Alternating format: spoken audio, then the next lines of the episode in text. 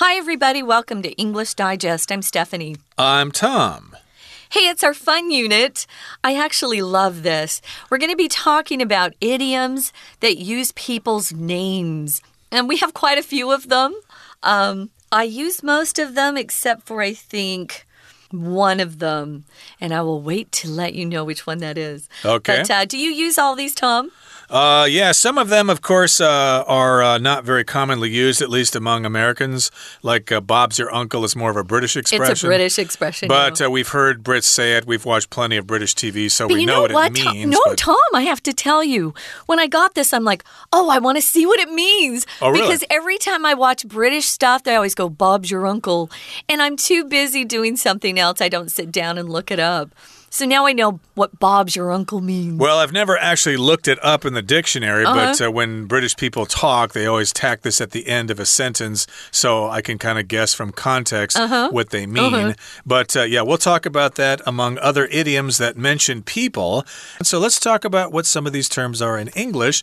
So our article is entitled, What's in a Name? Idioms that Mention People by Name. Let's read the entire contents of our lesson now at one time.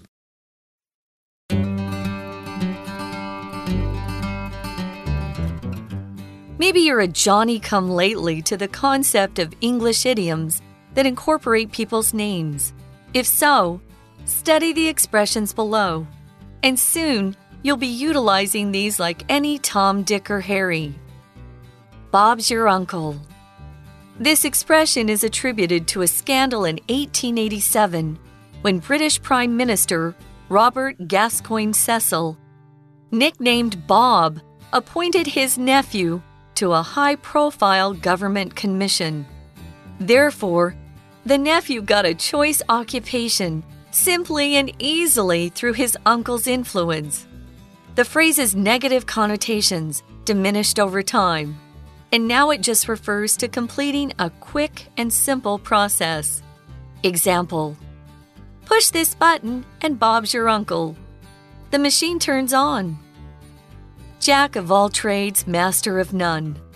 The usage of jack of all trades was heard as early as the 1600s as a reference to someone with skills in many different areas. Jack was a generic name to refer to a man, and trade is a profession. Master of none was attached later in the 1700s. The full expression is a declaration that someone is knowledgeable about multiple subjects, but isn't an expert in any one area. Example: Kevin's a jack of all trades, but a master of none. He's had many jobs but quits each one after a year. To not know someone from Adam. This expression is derived from the biblical narrative of Adam, the first man. It means to not know someone at all because you've never encountered them. The idea is that Adam lived so long ago that no one living today could have met him.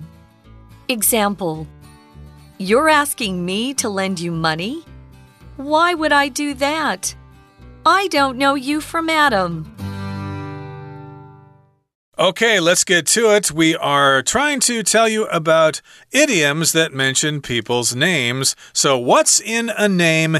And idioms that mention people by name is our subject for today. Indeed, there are idioms in English or expressions that do use people's names, sometimes common names and sometimes proper names. If I can think of any, we'll let you know. But in any case, let's do the introductory paragraph here. It says, maybe you're a Johnny Come Lately to the concept of English idioms that incorporate people's names. So there's the first one there, Johnny Come Lately, using the word John.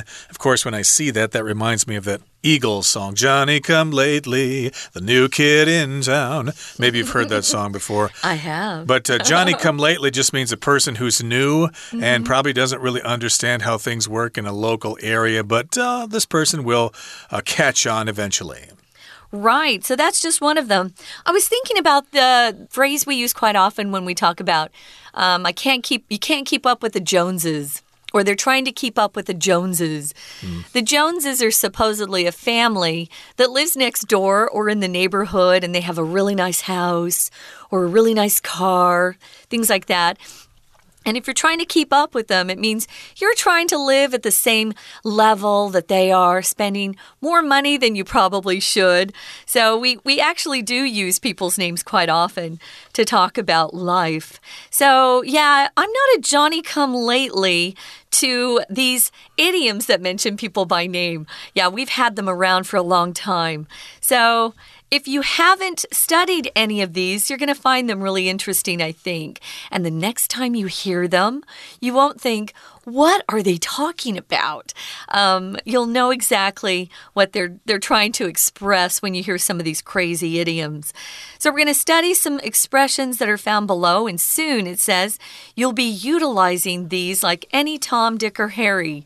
Yeah, we use Tom, Dick, or Harry to talk about just generically, you know, anyone would know this. Any Tom, Dick, and Harry would know how to ride a bicycle. How come you don't know? Did you never learn?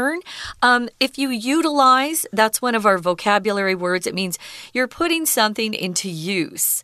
So you're utilizing or putting these expressions into use, just like any other person who speaks English natively. You'll be able to use these expressions and sound like you really know what you're talking about. Indeed, and if you don't know how to use them in a sentence, well, you'll be able to understand someone else if they use them in a sentence, and you won't be lost in this conversation. Now let's talk about the first one here. Bob's your uncle. Okay, again, this is not a common expression in American English, but I've heard a lot of English people use this phrase. This expression, Bob's your uncle, is attributed to a scandal in 1887 when British Prime Minister Robert Gascoyne-Cecil, nicknamed Bob, appointed his nephew to a high-profile government commission. Now, I'm not too familiar with British history. I do know what a prime minister is. That's what they have in Canada and the UK and other countries. It's kind of the head of state there. Boris Johnson is the current prime minister of the UK. But back in 1887, the British prime minister then was Robert Gascoyne-Cecil, and he had a nickname, Bob. Okay, Bob. Okay, and of course, he was a man in a powerful position, so he was able to get his nephew a job in the government. That's kind of cronyism there, but you know, this happens sometimes. You know, if you're high in the government, you can, you know, give favors to your relatives and stuff like that. So he appointed his nephew to a high-profile government commission. So it's high-profile, which means it has a lot of power. People know about you, and you are very influential. Tom just used that word cronyism, which you might see quite frequently if you are into politics or you just read the news a lot. A crony is just a good friend or family member of some person with power. So if you have power, you can hand out jobs to your friends and family. It doesn't matter if they have qualifications or not. That's the power that you hold. You have the ability to give people who aren't qualified jobs. Cronyism or crony capitalism, you'll often hear that too. Crony is C-R-O-N-Y, and then ism is I-S-M. So cronyism, yeah, that happens everywhere around the world, and it's been going on for hundreds, if not thousands of years. So he just happened to have this nephew, and he was able to give him a very high-profile government commission or some job where he served on a panel or a commission that made decisions for the government. So therefore, the nephew got that choice occupation just because he was related to his uncle. How nice for Bob. Well, the phrase's negative connotations diminished over time. If something has a negative connotation, it just means the feeling surrounding that word or that phrase is very negative. It's not positive at all. Well, that kind of, you know, diminished over time. It decreased over time. People didn't really think of it as negative after a while. And now it means something quite nice, actually. It just means you're able to do something very quickly, simply. The process is easy. So Bob's your uncle. And like we mentioned at the beginning of the program, you'll hear this especially with British English. There are a lot of British programs on Netflix nowadays, so you might come across this and hear, and now you'll know what it means. Bob's your uncle just means, wow, that was really easy. Yeah, we probably just say it's that simple in American English. You know, all you got to do is fill out this form and send it in. It's that simple. Or lickety split, you're done. Yep. Yeah. Bob's your uncle just means, yeah, it's that simple. 就是那么简单. I guess you'd say that in Chinese. So here's an example. Push this button and Bob's your uncle. The machine turns on and it's that simple. Now, again, we're talking about this phrase, Bob's your uncle, and it refers to completing something quick and simple. Okay, so to refer to just means it has something to do with that. It is describing that situation. Yeah, so if you have something that you find is very quick and easy to do, try using Bob's your uncle. It's kind of fun. Moving on, we've got jack of all trades, master of none. I used to describe myself as this person. I've had jobs in different industries. I've learned different things over time. And I felt like, oh, I'm not very good at anything, but I know a lot about a lot of things. So if you're jack of all trades, you've probably spent part of your life just in different industries generally, and so you have some familiarity with those things. Maybe you're not an expert. Maybe you're not someone who has gotten a PhD or a master's degree in something, but you're pretty competent. Do you use this phrase yourself, Tom? Indeed, and jack of all trades, again, does refer to somebody who can do a lot of things, but oftentimes you're not really good at any of them. I kind of think of myself as a jack of all trades in some ways. I can play a little guitar. I can do a little drawing. Yeah. I know a few languages, but I'm not really a master of any of them. And I think we'll talk about this term in detail after we take a break, so let's do that right now. Here comes our Chinese teacher. 听众朋友大家好，我是安娜。我们今明两天的这个放单元啊，要带大家看一下很多有关于这个名字的片语哦。或许我们可能没有特别对这种所谓的名字的片语有一些概念啦。不过呢，接下来我们今天跟明天学习6个片语之后，你就会跟大家一样都可以很这个平常的使用这些词语哦。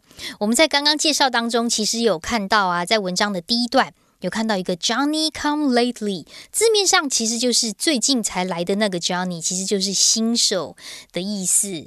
那么在第一段的最后面啊，我们看到 Tom, Dick or Harry， 其实指的就是大家任何人。所以其实今天会介绍5个有关于名字的片语哦。好，接下来我们来看一下第一个出题 Bob's your uncle， 这什么意思啊？其实这个片语啊是追溯回到1887年，当时有一个丑闻，就当时的英国首相啊，他的绰号叫 Bob， 他当时任命他的侄子进入一个备受瞩目的政府委员会，言下之意就是侄子透过叔叔的影响，就轻而易举拿到一个很棒的工作咯。我们可以在这一段的第二句看到最后面所谓的很棒的工作 A choice occupation，可是是透过叔叔的影响诶，我们看一下同样这句的透过，这个 through 也就是句子当中的 through， 它是个介系词，透过什么样的方式，透过什么样的方法。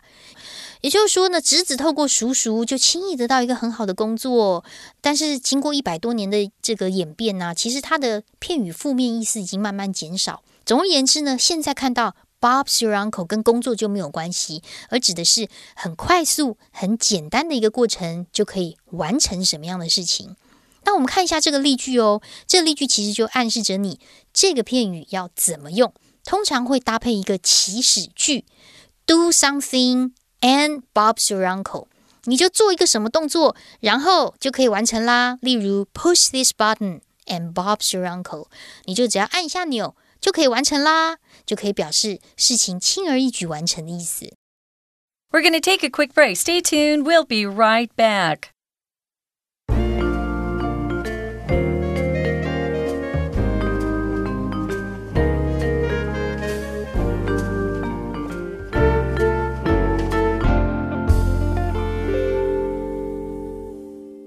Okay, welcome back, everybody. We're talking about idioms and phrases and expressions that use people's names. Now, we did introduce you to one here, Bob's your uncle.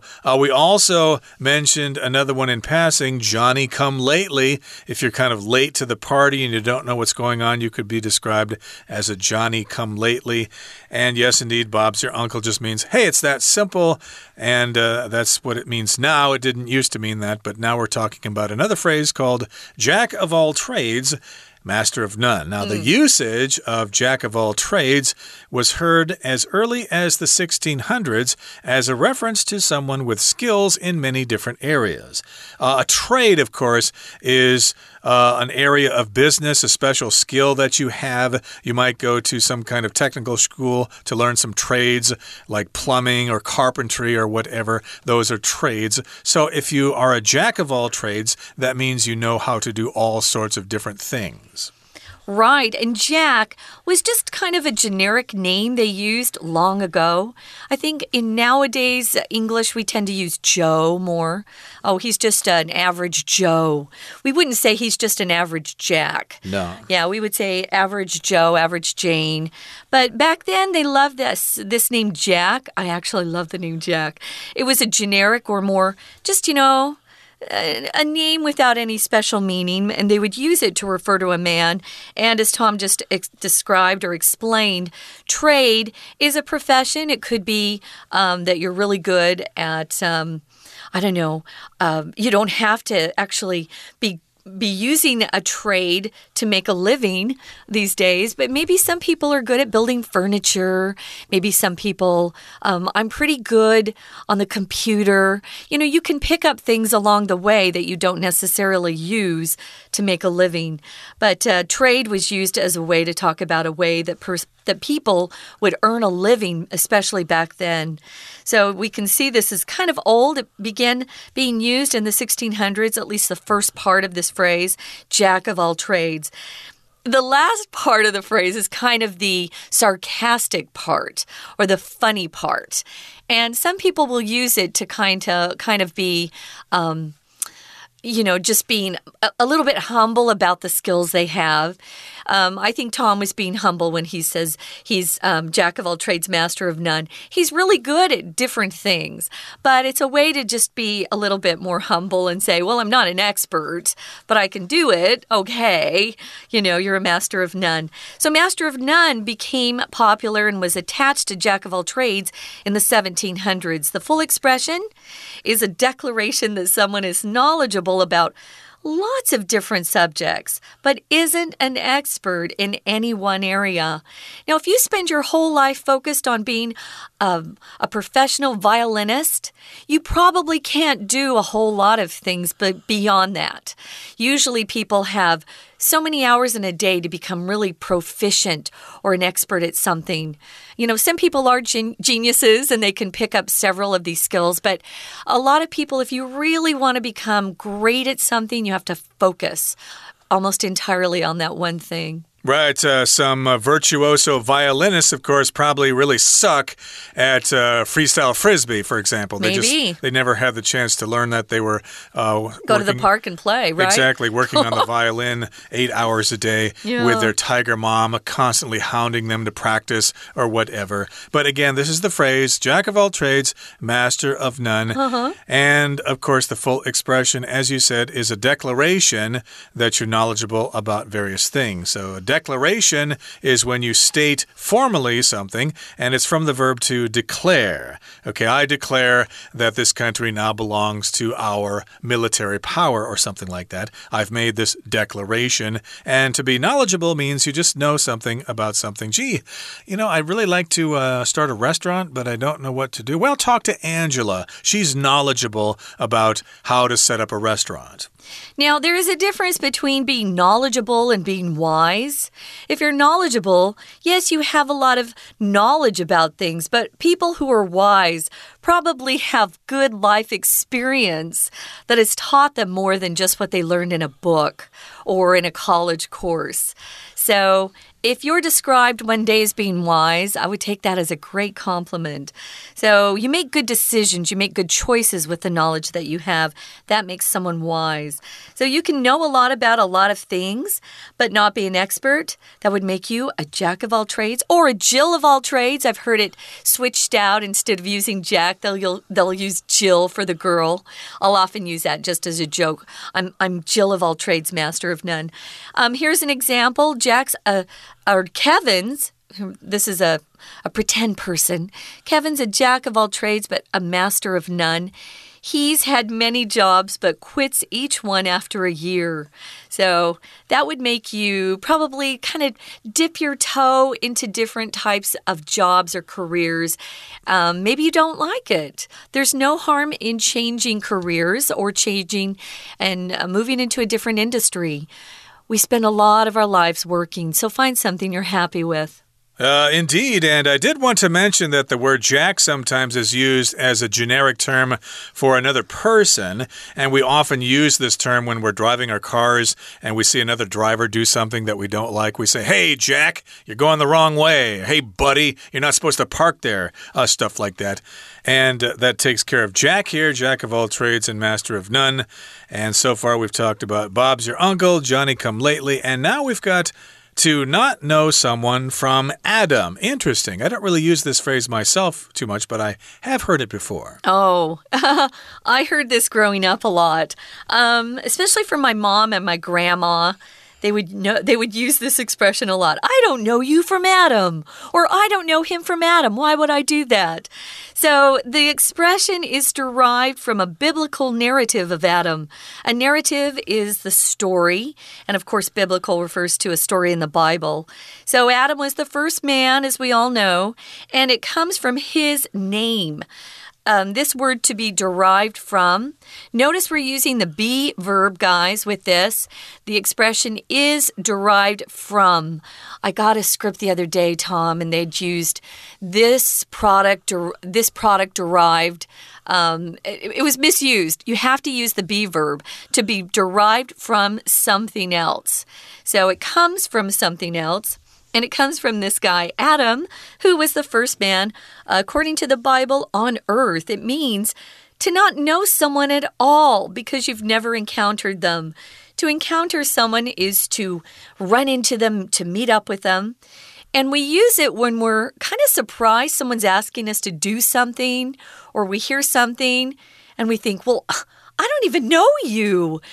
For example, maybe a stranger comes up to you or someone you just met and they want to borrow your car. Are you kidding? I don't know you from Adam. Why would I lend you my car? It's used in that sort of circumstance. I don't know you at all. You're a complete stranger, etc. So again, it's derived from the biblical narrative of Adam. And of course, you don't know this person at all. You've never encountered them. You've never come across them before. And, for example, yesterday I encountered a Mexican restaurant. I'm going to try it out. I found it. I just walked past it. And the idea is that Adam lived so long ago that no one living today could have met him. So basically, I don't know you from Adam. I don't even know what Adam was like. So you might be like him. You're just a complete stranger. Yeah, if you were to come across Adam and this other person, they would be equally unfamiliar to you. We use it when we're not sure we can trust somebody or someone's asking us to trust them. We don't even know them very well, though. Why would I? So it's kind of a phrase we use to express shock that someone's asking us to do something, typically. That's how I've used it in the past. So the idea, again, is that Adam lived so long ago that no one living today could have ever met him. So there's no difference between this person that's asking you for something and Adam, who you've never seen or met before either. You wouldn't do something for Adam or this other guy. So here's an example. I think it's a great one. You're asking me to lend you money? Why would I do that? I don't know you from Adam. So, yeah, I've actually had strangers just a couple times in my life asked to borrow money, and it wasn't a small amount. And I think, are you crazy? Who does this? Yeah. Exactly. So be careful if someone wants to borrow money from you. And if you do know them, though, you can't use this phrase again. This is to talk about someone that you don't know at all. They're a perfect stranger. Okay, that brings us to the end of our lesson for today. It's time now to listen to our dear Chinese teacher. 接下来第二个片语就是 Jack of all trades, master of none. 这里的 trade 其实是所谓的行业的意思，所有行业都会的人呢、master of none. Master 是大师，精通的人，什么都不精通，也就是博而不精的人啦。不过其实在17世纪的时候啊，那个时候就有在用 Jack of all trades 这个用法。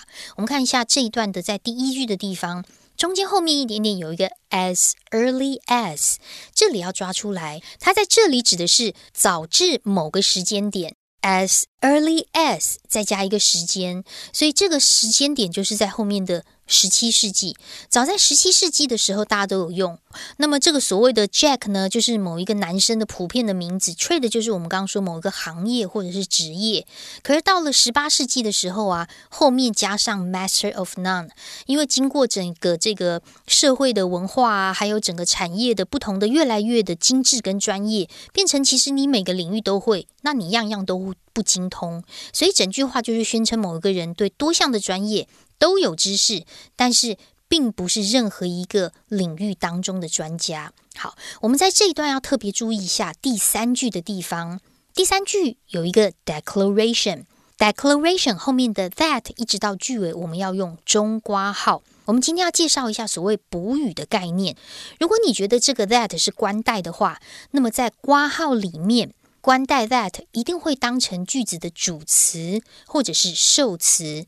可是在这里我们会发现括号里面我们以动词 is 为出发，前面有主词 someone， 后面也有受词，所谓的受词其实是主词补语 knowledgeable about something。那么介系词的 about 后面也有受词了，言下之意就是这句子整个是完整的。再加上我们判断这个 declaration其实后面就是 that 一直到句尾整个文意，所以它是一个补语的概念。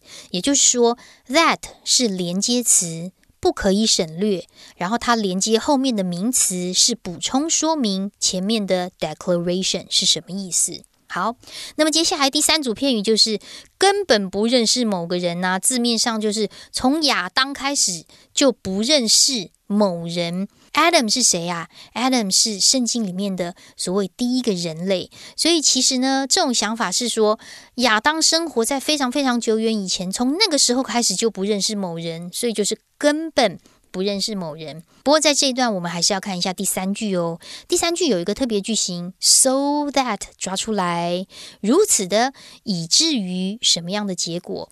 而 no one 后面 living today 可以左右括号，它是关系子句的简化， living 本来应该是 that lives。 以上是我们今天的内容，我们明天见。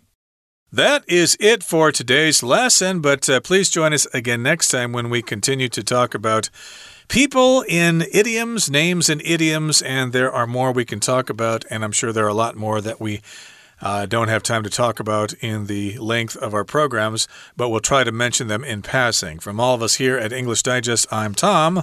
I'm Stephanie. Goodbye. Bye.